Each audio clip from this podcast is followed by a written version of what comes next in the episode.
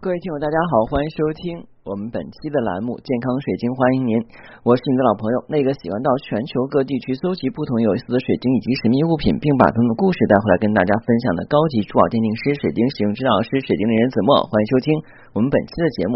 今年呢是啊，今天是二零二二年的一月，今天几几号啊？我啊，今天。的时间我没有看到啊，反正今年的话呢是阴历的这个二十三啊。一说二十三的话呢，我马上想到了这个吃麻糖啊，二十三灶王上天要吃麻糖，让灶王多灶王爷多为我们说几句好话。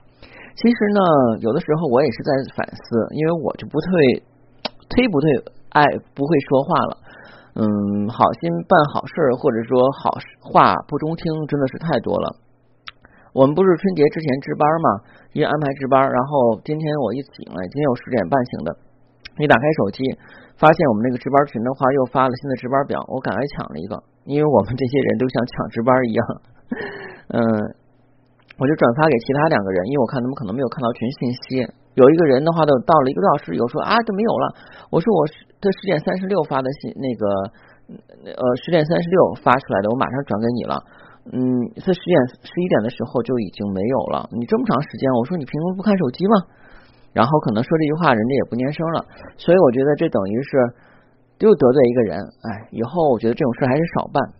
像我觉得大部分直性的人都会成为我的听友 哈，因为我说话不拐弯抹角。当然，可能有的时候也会伤害给大家。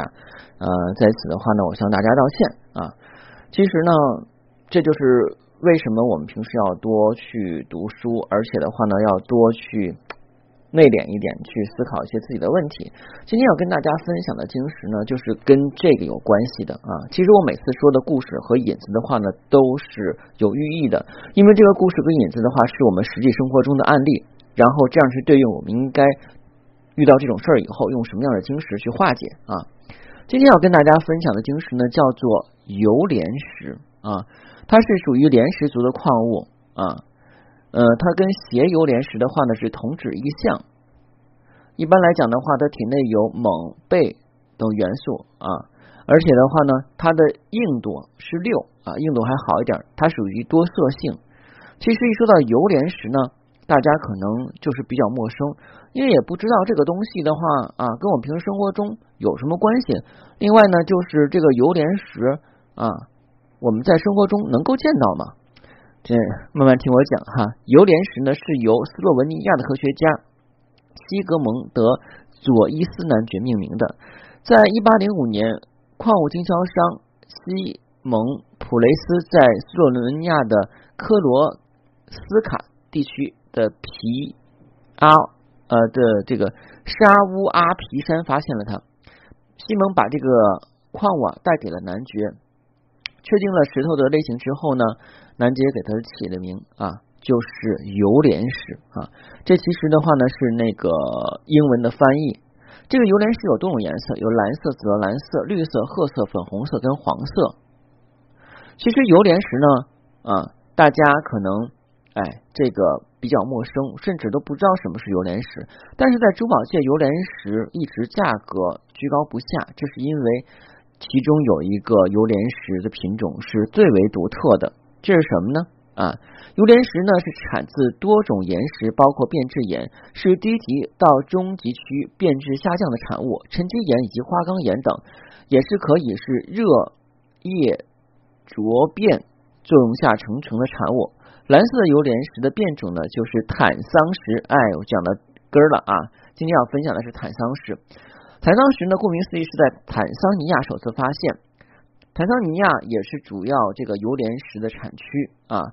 另外呢，像挪威、奥地利、意大利、欧洲西部跟美国的卡罗来纳州啊，都会有这个油莲石。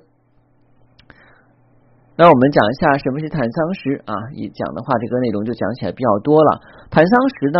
别称叫油莲石，是属于硅酸盐矿物。早期呢被用作装饰材料。自一九六七年在坦桑尼亚发现了紫蓝色的透明晶体之后，它在宝石行业中的地位日渐提高。为了纪念当时新成立的坦桑尼亚共和国，被命名为坦桑石。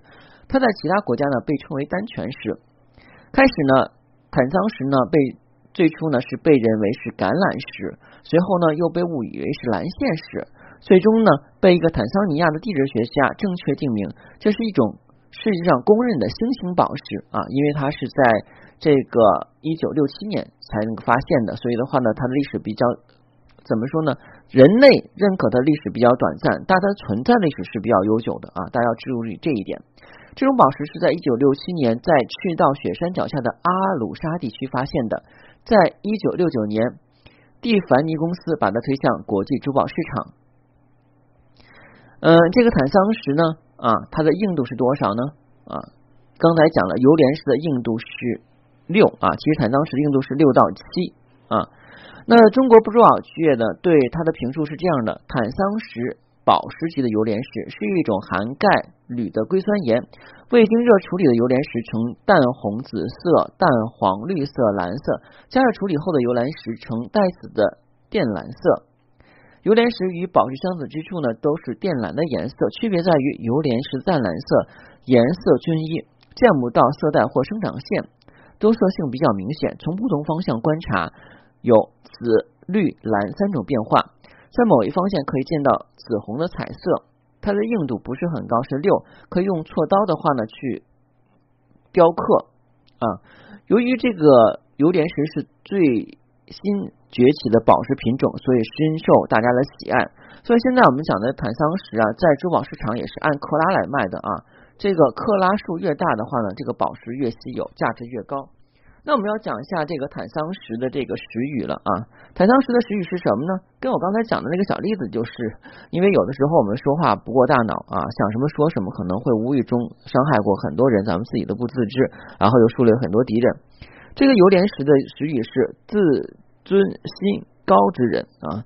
其实一般来讲的话呢，经常去说一些伤害别人的话的话，是一种不谦虚的表现啊。这一点的话，我也要自我检讨。它的能量代表是不受私欲私利所局限，能做出冷静的判断，将人类的意识提高至更高的层次，深思熟虑，导向成功。所以我们讲啊，这个在社会上，经常我们看到一些人的话呢，啊，这个要风得风，要雨得雨，这个人缘颇好，而且顺风顺水的，就是说明他会做事做人，而且更会说话。如果您像我一样，是属于那种直性子。热心肠啊，好话说完以后得罪人的人，那我建议您的话可以选择一块这个天然的油莲石，也就是我们的坦桑石。当然的话，你也会格外珍贵它，因为它价格不菲。当然，你想选购天然坦桑石，不妨加我的私信。每期节目的首字啊，就是那个首期介绍里边有我的英文名 R O G R X 一九八六，加我的时候请备注“水晶听友”，要不通过。那我们讲一下这个。丹泉石的传说就是坦桑石或油莲石啊，其实我们讲很多晶石的话呢，同一种东西，但是不同的地方命名是不一样的啊。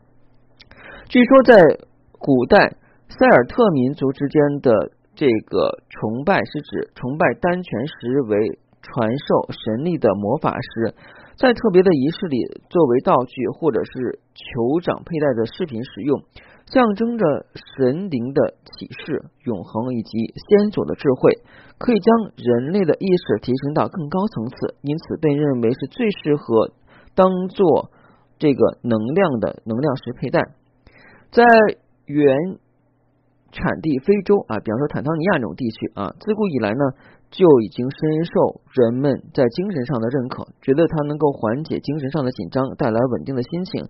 近代才开始。和土耳其石、青金石同时被列为十二月的诞生石啊，丹泉石也是坦桑石呢，它是十二月诞生石。它的这个产地呢，刚才讲了啊，有坦桑尼亚啊，还有肯尼亚等国家。呃，由于呢，它较于其他宝石来讲呢，硬度相对较低，容易碎裂，所以在保养上要特别注意。在用超声波清洗机的时候，千万要注意这一点。所以我不建议用超声波清洗机。超声波清洗机是什么东西呢？大家有没有去过眼镜店配有配眼镜啊？配眼眼镜的时候，或者说我们去修理眼镜的时候，那个你都会说的，给我免费清洗一下。它会让你放到一个插电的小盒子里，通过那个盒子里边有有一叠水，然后的话那个盒子会发出高频震动，那个水就震动跟水波纹一样，自动去清洗的眼镜，把眼镜里边的一些啊灰尘呀，还有就是里边的一些污垢的话呢全震出来。那有些人喜欢用超声波清洗机清洗，我不太赞成。呃，坦桑石硬度低，不能放晶洞里边，也不能放晶簇上。嗯，因为它有颜色的话呢，不能够接受日光、月光。嗯，大家用精油法跟那个香薰法是可以的。当然，如果说你想用冥想法，还有就是我们讲的音波法，这也就是没有问题的。好，今天节目就到这里了啊。如果呢您在春节期间啊觉得这个出去玩没意思，那不妨听听我的节目。尤其是第一次收听我节目的朋友们，如果您对珠宝、水晶、神秘物品感兴趣，建议您在喜马拉雅上订阅健康水晶栏目，然后从头开始收听。谢谢大家，再见。